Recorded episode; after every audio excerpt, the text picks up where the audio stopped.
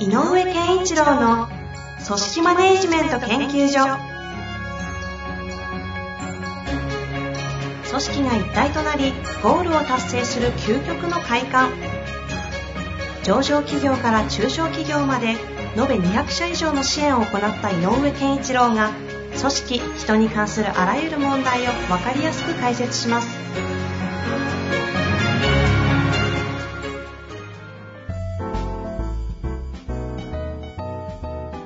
こんにちは、遠藤和樹です。井上健一郎の組織マネジメント研究所。井上先生、よろしくお願いいたします。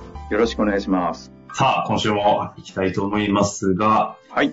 まあ、せっかくなんで、最近、いかがですか？ね最近はやっぱり家にいることも多いし、あですよね。うん、なんなんでちょっとこう、ちょっと読み応えのある本とか、おーおーおああ、そういう使い方ね。うん。で最近だとなんかあります？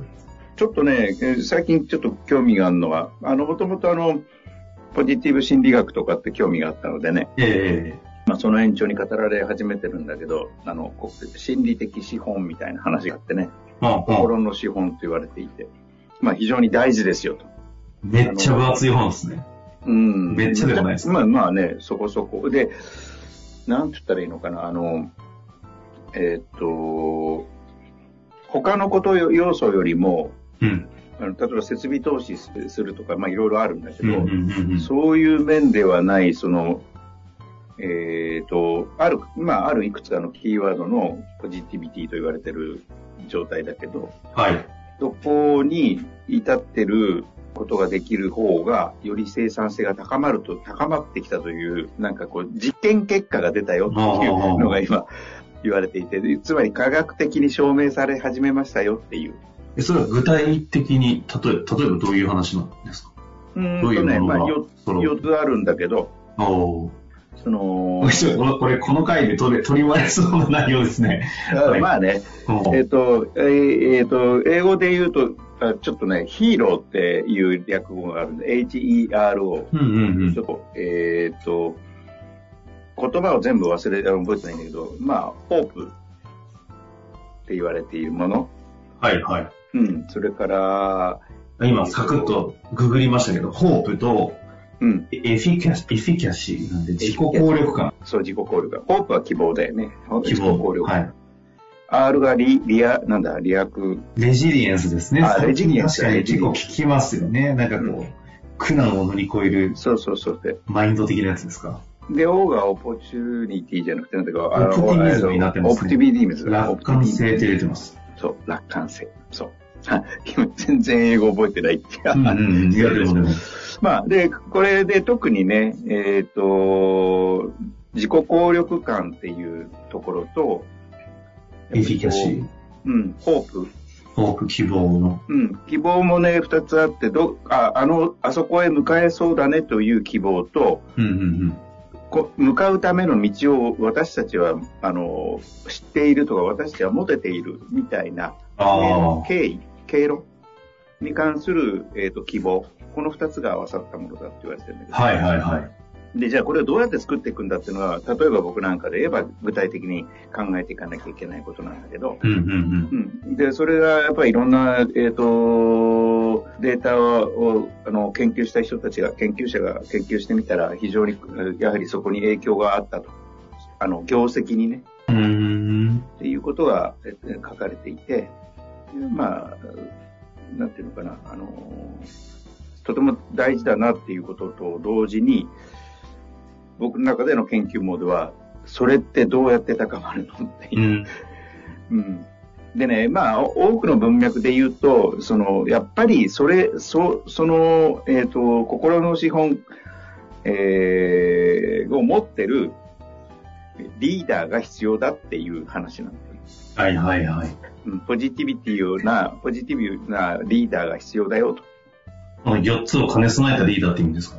うん、まあ、兼ね備えてるかどうかじゃないかどうかというよりも、この 4, つの要素について強みを持ってるというか、ああ、なるほど。だから全部が揃ってるかどうかわかんないけど、でもね、相互関係があるから、特に、あの、希望と自己効力感なんていうの高い人は、あの、確かに関係性ありそうですよね。うん。あの、難難問に対する効力とか、それから楽観性っていうのは、あの、なんていうのかな、関連性があるよねっていうことなんで。特にその前の二つが重要なっていうような感じになってるんだけどね。はあはあはあはあ。うんなるほどですね。この心の資本の高いのが、企業の生産性や従業員満足、リーダーシップと相関すると。そう。うーん。という本が最近だと。なのでね、あのーはい、ポジティブ心理学ってね、アメリカで1910年、90年頃から起こり始めて研究会とかね、えっ、ー、と、協会が立ち上がって、えっ、ー、と、およそ2、30年経ってきた。で、やっぱりそういうところからこういうね、あの、産業面っていうのかな。あの、企業、組織運営面まで、えー、理論が発展してきてるってことがすごい興味深くて。うんうん、なんで若干その、研究モードなんです。勉強モードとも言うんだけど。最近だとどうなんですか？現場との兼ね合いで、いろんな、そういった研究モードでの心の資本の、ちょっとこう概念的なあの、再確認をしながらいろいろ思考している部分と、現実最近ここで起きている、よく評価制度の話とか、ここ最近よく出てたりしてますが、うんはい、やっぱりね、えっ、ー、と、やっぱりそのリーダーシップのあり方っていうのが最も重要になってくるのかなっていう感じはあって、うんうん、だから評価制度もリーダー、マネージメントっていうよりもリーダーシップを阻害するもの は作っちゃいけないなっていうのはすごく思ってていい。ほうほう。あのね、評価項目は確かにその通りだし、理屈はそうなんだけど、でもこの人、それでこの評価したら、絶対なんかネガティブになるよな、みたいなことは、現場のリーダーが感じてるんだけど、マネージメント上はそういう評価も、評価の項目からすれば必要だよね、と。なった時に、さあどうすんの？っていうことだから、ここはある種こう、えっ、ー、と、部下の人たち、メンバーの人たちの、あの、精神面にアプローチするんで、やっぱりリーダーシップっていう側面が多くなるので、そういう時にどうやってアプローチするか。でもそんなことを言ったって結局、何ですか、私の評価こんな低いですか？ってなったら、やっぱりやあの組織としてはポジティブじゃないしね。だからそういうのをどうすんだよっていうこと。だからなんかもう、まだ結論は出てないけど、ABCDE とかっていう5段階で C が真ん中で D と E が劣ってるっていうこと自体がもう違ってんのかもなっていう。ほう。それは仮説ベースでいいんですけども、その違ってるっていうのは、じゃないとしたらどういう方向ってことですか？えっ、ー、と、多分、あの、リモートワークなんかもなるとより強くなるんだけど、えっ、ー、と、自分が担当している業務はちゃんとやってますよねっていうのがまず評価される側のベースなんだよね。うんうんうん、だからまずそこがちゃんとやれてますよね。もしくは、いや、ここはちょっと足りてないんだよっていうことは、この育成上とか、あの、これこそマネジメント上絶対必要な会話だと思うの。うんうん。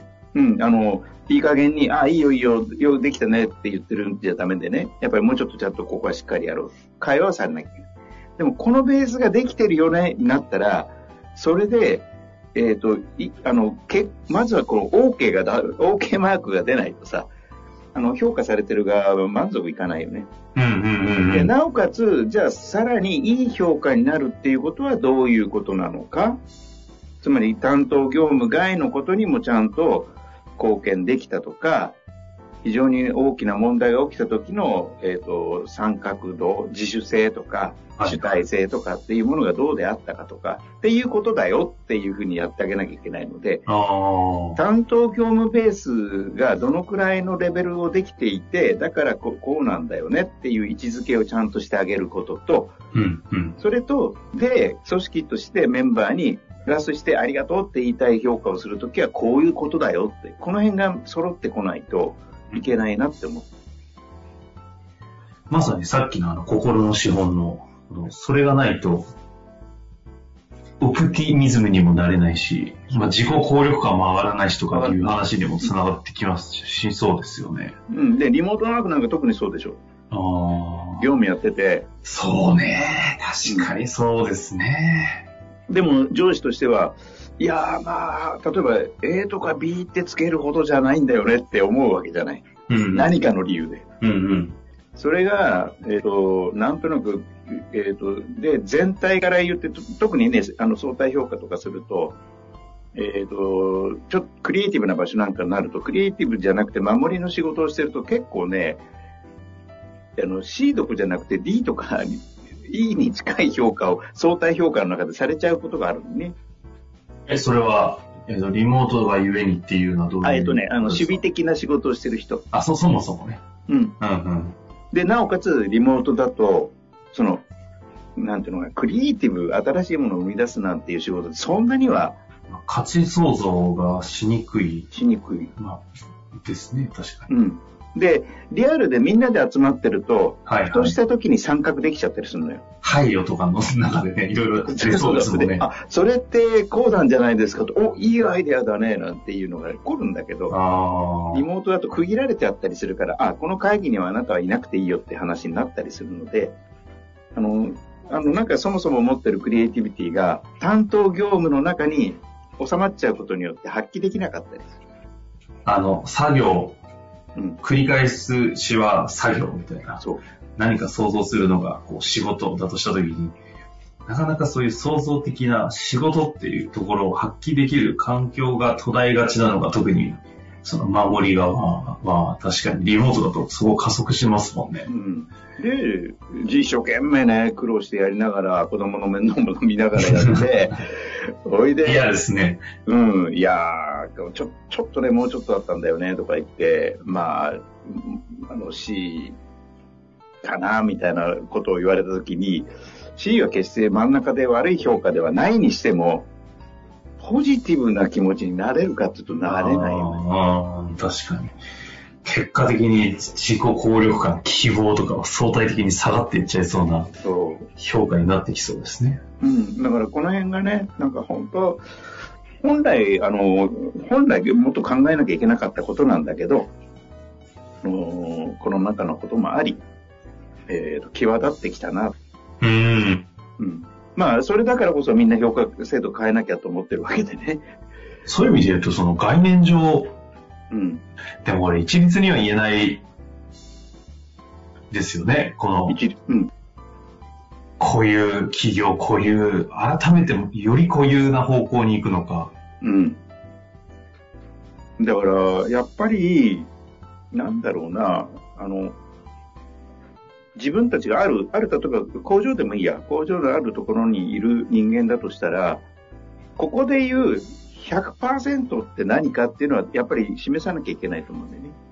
おうおうつまりこう、あの、自分の担当のえ機会はちゃんとやれるも含めてだけど、できれば複数台できることを、それで、あの、部下のちゃんとした指示指導もできることとか、あ部下と後輩のね、うんとか、だから、えっ、と、状況判断としてこういうことについても状況判断できることとかっていう、こう、う一般社員の100点ってこんなんだよねっていう、こういう要素があるんだよっていうのは、あの、書かあの書かれなきゃいけなくなったんだろうなと思う。で、それに対してここまでできているようになったよねっていうのが等級が表すものなのかなと。うん。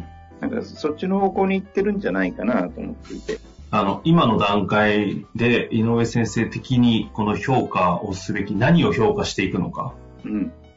は、こう、まあ、時代が変わったからっていうとおかしいですけど、この時代の転換のタイミングで、よりこの辺にシフトしてんじゃないかなと思うような概念というか、そういった考えってあるんですか？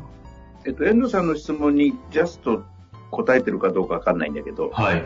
ジャストフィットしてるのかどうかわかんないけど、えっとね、なんとなくキーワードは判断するっていうこと、状況判断とかお判断。ーいいっす、いいっすね、いいっすね。判断。おうん。あとね、自主性とか主体性みたいな。あこのあたりがどうやら、えっ、と、人材としての、やっぱり高い価値を示す人たちが持ってるもののような気がするな。あ。うんうんうん。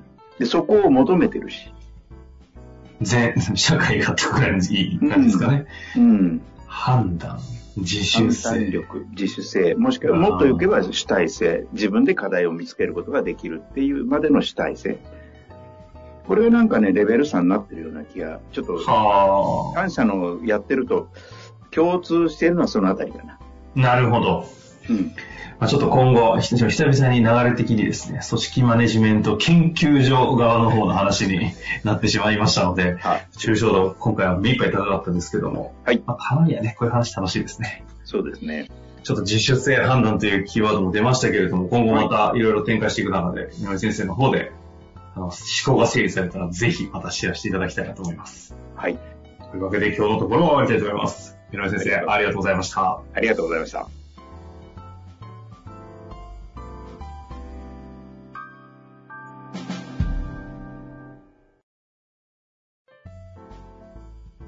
本日の番組はいかがでしたか？